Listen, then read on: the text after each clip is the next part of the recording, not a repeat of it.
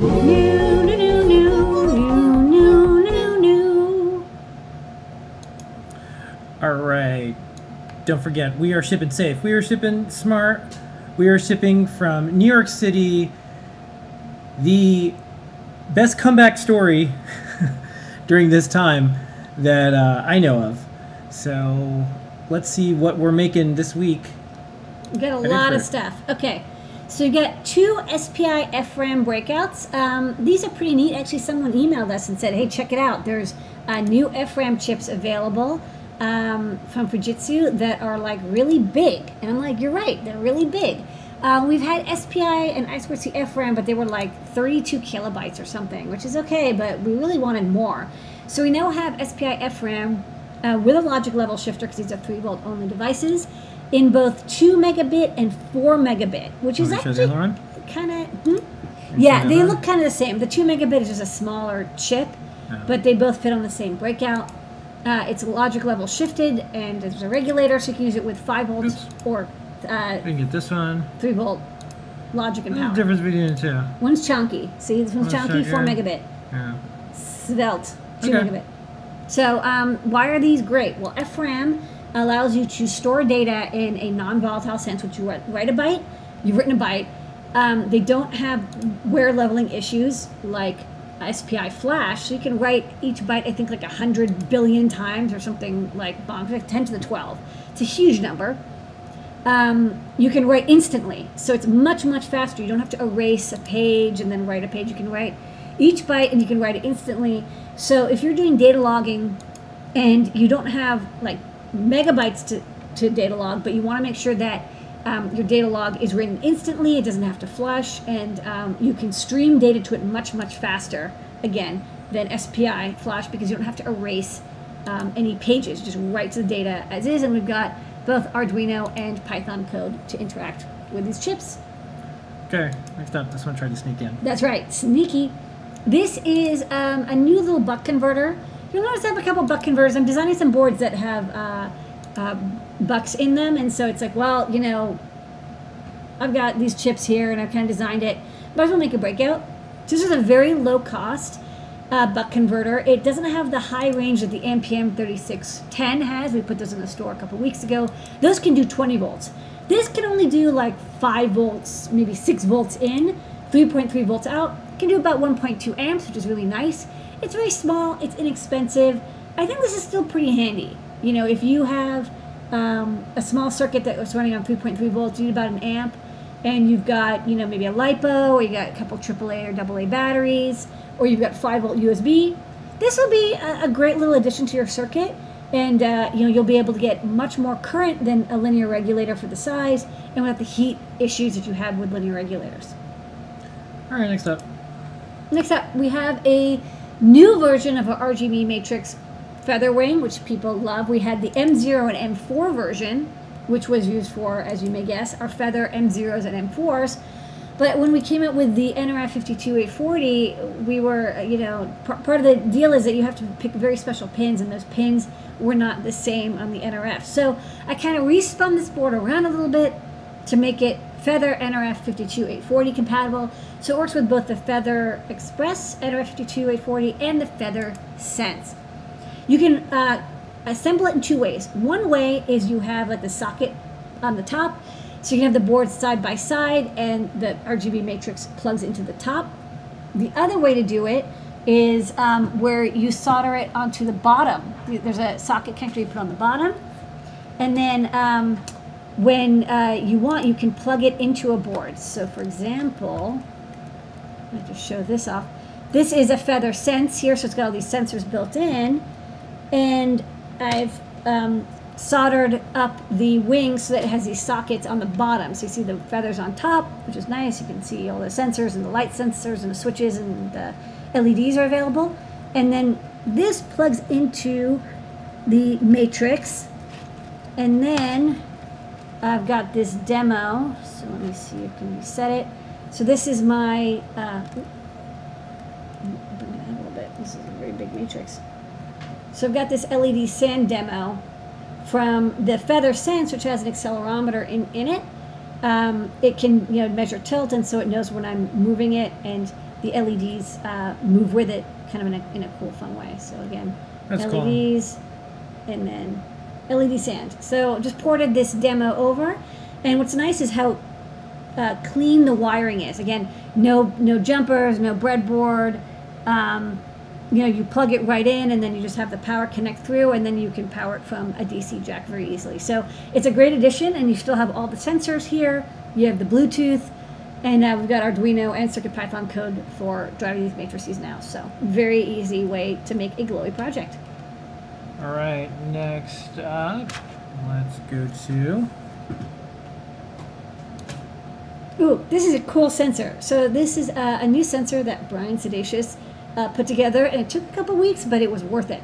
So this sensor is a multispectral sensor. It has 10 uh, color sensors inside of it, like different wavelengths. You can see the wavelengths in the back, 415, 445, 480, 515, 555, 590, uh, 630, 680, um, clear and near IR. So, you know, you've got uh, eight visible colors, one clear, which is kind of like, you know, general white, overall lux, and then near IR. And you, it can measure these uh, separately as individual bins, and that's kind of neat because you can do, it's like a very small, very basic uh, spectrometer that works over I squared C.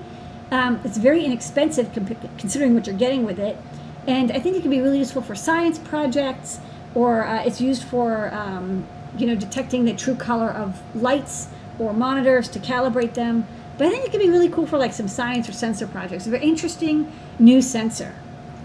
All right, next up. Okay, we finally got this in the store. We have the Sharp Memory Display, uh, 2.7 inch Sharp Memory Display is finally in stock. We've carried the smaller version of this display, uh, like 1.3 inch or 1.5 inch, but we saw the 2.7 inches had come down in cost somewhat to the point where it was like, oh, we can make a breakout. Uh, so this is a very high resolution screen. It's 400 by 240 pixels. So you can like, you can see here the individual pixels. All the other demos I had to use kind of chunky, um, larger graphics because it was hard to see it because it's such like a, a fine pitch display. Um, it runs off of both 3 and 5 volts. You actually need both voltages, I found out. So uh, we put both a boost converter, a little uh, switch cap converter, and a linear regulator, so you can use it with 3 volt or 5 volt logic. Um, and then I ported Bad Apple to it, so I could show that. Yeah, let's do it. Okay, one second. I got to get my demo. Let's go to the overhead and uh, show this off. So I, the only thing is the Bad Apple demo I took was 128 by. Oh, oh no, my demo didn't work. Oh yeah. Yeah. Oh wait, there you go. Ground wire got disconnected. Um, the only thing about this is I had to use a, uh, a, a binary file that's uh, 128 by 64, so everything looks really chunky because I, I scaled it up uh, by four times. Um, but what, what's really nice about this demo is it shows you both um, the refresh and um, the contrast and how it looks in real life um, with the, you know this this Yeah. silvery background and these black pixels. It's a very unique display. Um, extremely daylight readable. Uh, you do need to have light shining on it though. It doesn't have a backlight. Yeah. You can do that, and you can see it's actually a little shiny. Yeah, look how sharp it is. It's uh, It's very sharp. a sharp display. It's it's called a sharp display, and it is a sharp display, even though it's the company. It's called Yeah. sharp. So um, very high resolution display. One thing to watch out for. Um, you really want to have a hardware SPI port to control it because there's a lot of pixels, and you need a chip with a lot of RAM because you have to buffer the whole display. So this is not going to run on an Uno or a Leonardo. You'll need at least like a, a Mega or like a Raspberry Pi or an M4 or an M0 board uh, in order to drive these um, beautiful displays. So very nice, also very thin. Okay. Right along. Next up. Okay, next up, we've got some NeoPixel neon strip. I don't know, I kind of like these neon strips. I, I know we have a lot of them, but this one is RGBW, so it's a it's a NeoPixel strip of of encased silicone, so it's like flexible and very beautifully diffused. Um, and one of the. And each LED inside not only has red, green, but also has white. So you see this cool, cool white color as well as the you know the normal red, green, blue. So this is uh, it runs off of five volts, which is really nice. This is a looks like a normal RGBW NeoPixel. It's too washed out. Yeah, that's a cool. Uh, this is the plastic that we used Yeah. to better show. It shows LEDs. I've solved the problem of how to use to show. It's a nice LEDs. diffused rainbow. Yeah, that's Looks nice. cool. This is uh, and this is just showing it's it's pure white, and then it goes back to the rainbow swirl. And um, what's nice about this is it's you know very flexible. Um, you can uh, twist and bend it. We see this a lot uh, making cove lighting or like fake neon signs. So what I like about this is we had a couple versions that were like 12 volts, or they weren't RGBW. So we finally have one that's RGBW. I think this could be great for some kind of nifty art installations or lighting installations. All right, Okay, moving right along. moving right along. You got a lot to get through. Yeah, there's this uh, Okay, so we got this magnetic strip. magnetic strip. This is such a weird thing. I don't know if anyone's gonna want it, but I thought it was interesting. So what it is, it's a multi-pole magnetic strip, and this is used by CNC builders. And um, a lot like that current sensor I was talking about, um, what you do is you have a Hall effect sensor or a magnetometer, and you measure along the strip, and by measuring um, how the poles flip back and forth on the strip, you can determine uh, what your position is and your speed and your direction.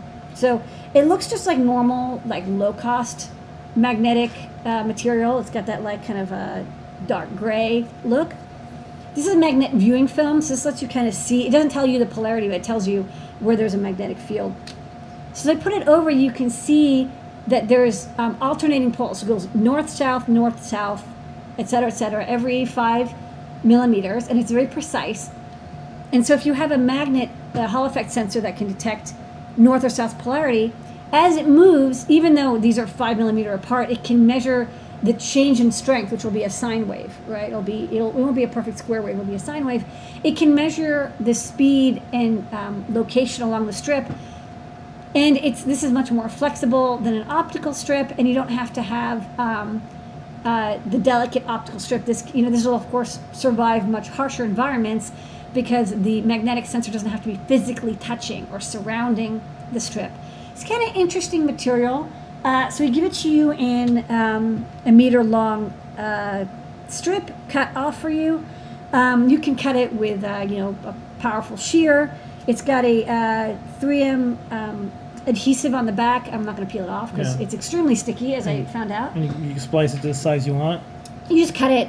Yeah, you just cut it into the size you want. I know. I mean, you're not going to be like this is a meter long. You're not going to be making a CNC that's a meter long, probably. Um, but you know, I remember like when I was in school, there's always this problem of like you wanted to measure uh, motion across a line, but you didn't want to get like a whole custom optical sensor. So I think even though this is not inexpensive, um, it is a, a really easy to use solution, right? You can use the same code that people have for everyday magnetic encoders, um, and you just use it on a linear strip rather than like a rotating uh, sensor. So, multi-pole magnetic strips. Somebody emailed us and said you should carry this, and I was like, well, that's kind of cool. And uh, now Yeah. we're carrying it. All right. Next up, Okay, now we've got a family of motors. So these are the first N20 motors that we're stocking. Um, we wanted to hit it off with a bang. So these are, like we mentioned, uh, encoder-enabled N20s. So they're the N20 size, which is kind of a standard size DC geared motor, and they've got a D shaft on the end. But what's really cool is um, it's not just a motor; it has an encoder built in, a magnetic encoder that has both direct you know it has uh, two outputs and so you can tell both direction and speed. And uh, these are really great little encoders. I've got a demo you can show a little video. And we've got multiple gears. So i think we've got 1 to 50 1 to 100 1 to 150 and 1 to 300 so i kind of tried to pick you know a, a range that uh, people could use for their projects. And um, I'll plug this in. Uh, they have differing. They have the same current, so all of them um, are this way. All of them are uh, 6 volt nominal, but you can drive them at 4.5 or 5 volts. I'm doing here 5 volts off of USB. And um, they all draw about uh, 100 milliamps while rated, like running normally, and 200 milliamps while stalled. So not the most powerful motors, but you know, I think it's a good trade-off of speed and size and cost. On the back, there's this little uh, magnetic wheel. It has, I think, uh, 14 poles, seven pairs, and then um, you have to, you can, uh, sorry, you can power the motor with two wires through like any, uh, you know, uh, brushed DC motor driver, and then there's another two pins, uh, two wires, one for power and ground for the logic levels. That can be three or five volt logic, and then two more outputs that you can connect to, say, the interrupts of your microcontroller and that's how this featherwing setup is measuring the um, speed, RPM, and the direction. So you can see it knows it's going forward or backward. Um, and then, you know, there's uh, a lot of robotics, especially as you start to try to drive straight and you realize that your motors aren't perfectly um, equivalent. Having an encoder lets you make sure that all the motors are matched up.